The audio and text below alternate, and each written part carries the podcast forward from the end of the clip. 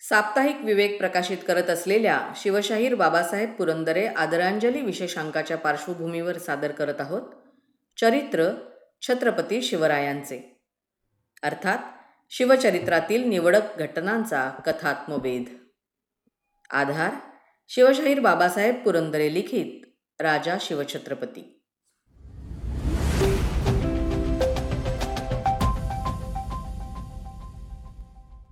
खुद्द महाराजांच्या भवानीच्या घावाखाली नवाब शाहिस्ते खानाची तीन बोटे साफ तुटली. काय ही फजिती? आता उभ्या रियासतीतले लोक जन्मभर थट्टाच करीत राहणार हे त्याला स्पष्ट दिसत होतं. खरोखर खान मरायलाच हवा होता किंवा पूर्णपणे बचावायला तरी हवा होता. मेला असता तर शहीद ठरला असता पण आता धड ना शहीद धड ना शेर धड ना सलामत. बावळटपणाचा शिक्का मात्र त्याच्या नावाखाली पडला तो कायमचा जगाच्या अंतापर्यंत. एकूणच या भयंकर छाप्यामुळे खानाच्या कुटुंबाचीही दैना उडाली. बायकांनी अतोनात शोक केला. खानाची अब्रू पार गेली शिवाय तीन बोटे गेली ती गेलीच. आता हा पराभव जन्मभर तळहातावरती वागवण्याची वेळ आली. जेवताना प्रत्येक घासाला आता शिवाजीची आठवण. छावणीत असंख्य सरदार आणि एक लाखाच्या वर फौज होती तरीही हे असं झालं. आणि मग असं कसं झालं याच्यावरती चर्चा आणि कुजबूज सुरू झाली. आणि त्यातनं निष्कर्ष काय निघाला? तर म्हणे हे सर्व महाराजा जसवंत सिंगामुळे झालं. तो शिवाजीला फितूर असला पाहिजे. वड्याचे तेल वांग्यावर. स्वतः अजागळासारखं बेसावध झोपून राहायचं आणि शत्रू येऊन नाक कापून गेला म्हणजे कोणातरी बड्या रजपूत सरदारावर त्याचं खापर फोडायचं अशी शाही सरदारांमध्ये वहिवाटच होती. पण झालेला प्रकार इतका भयप्रद होता की खुद्द शाहिस्ते खानासारखा बहादूर मर्दही अगदी हादरून गेला. शिवाजी हे काय भयंकर गूढ आहे हे त्याला समजेच ना. त्याने इतकी दहशत खाल्ली की शिवाजीपासनं जास्तीत जास्त लवकर आणि जास्तीत जास्त दूर निघून जाण्यासाठी त्यानं पुण्याहून औरंगाबादेकडे कूच करायचं ठरवलं. झालेल्या फजितीची आता त्याला भयंकर लाज वाटत होती. त्याने कूच करण्यासाठी तयारी सुरू केली.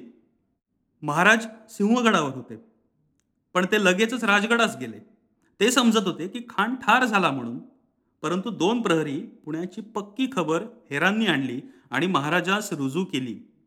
शास्ता खानाची तीन बोटे तुटवून गेली. उजवा हात थोटा झाला. वरकडही कित्येक लोक मेले.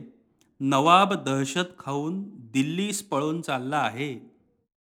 ही खबर ऐकून महाराजास जरा वाईटच वाटलं. खान मेला नाहीच तर एकूण. पण झालेला प्रकारही काही कमी किमतीचा नव्हता. त्यामुळे मग महाराज बहुत खुशाल झाले. आणि जिजाबाई साहेबास म्हणाले की फत्ते होऊन आलो.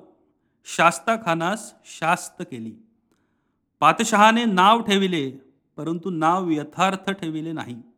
ते नाव आपण शास्त करून नाव रुजू केले. महाराजांनी विनोदानी शास्त म्हणजे शिक्षा या शब्दावर श्लेष केला. राजगड खुश होऊन गेला.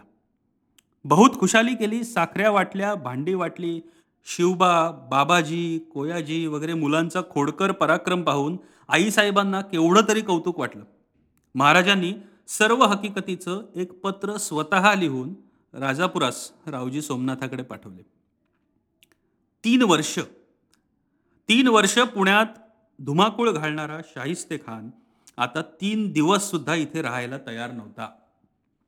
एक लाख फौजेचा हा महामातब्बर सुभा बोटे फुंकीत फुंकीत औरंगाबादेकडे निघून गेला.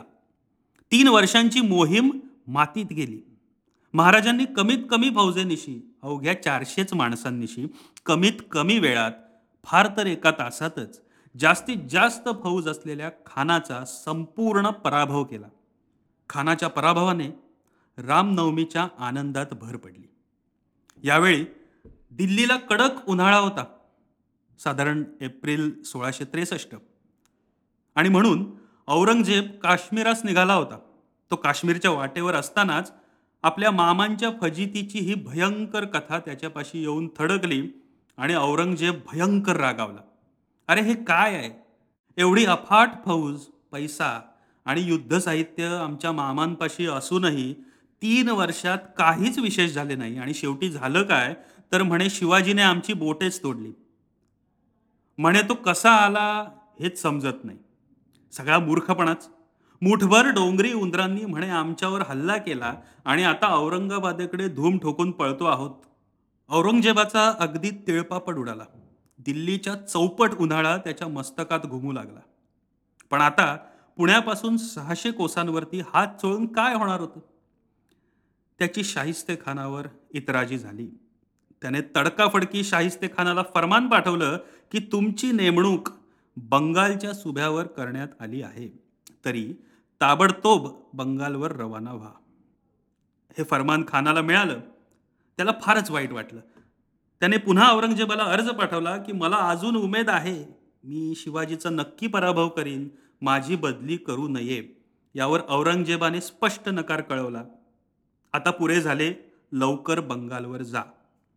बंगाल आणि आसामची सुभेदारी म्हणजे त्या काळात नरकातली नोकरी समजत असत. खुद्द औरंगजेबच म्हणत असे की तो नरक असून तिथे खाण्यापिण्याची मात्र तरतूद आहे. अखेर दुःखी बिचारा शाहिस्ते खान मान खाली घालून पावसाळ्यानंतर निघाला. ही तारीख होती एक डिसेंबर सोळाशे त्रेसष्ट.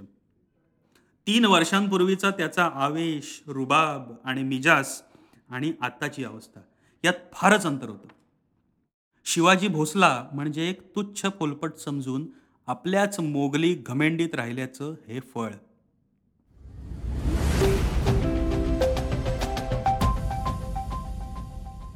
साप्ताहिक विवेक प्रकाशित करत आहे. शिवशाहीर बाबासाहेब पुरंदरे आदरांजली विशेषांक. शिवऋषींची शिवसृष्टी.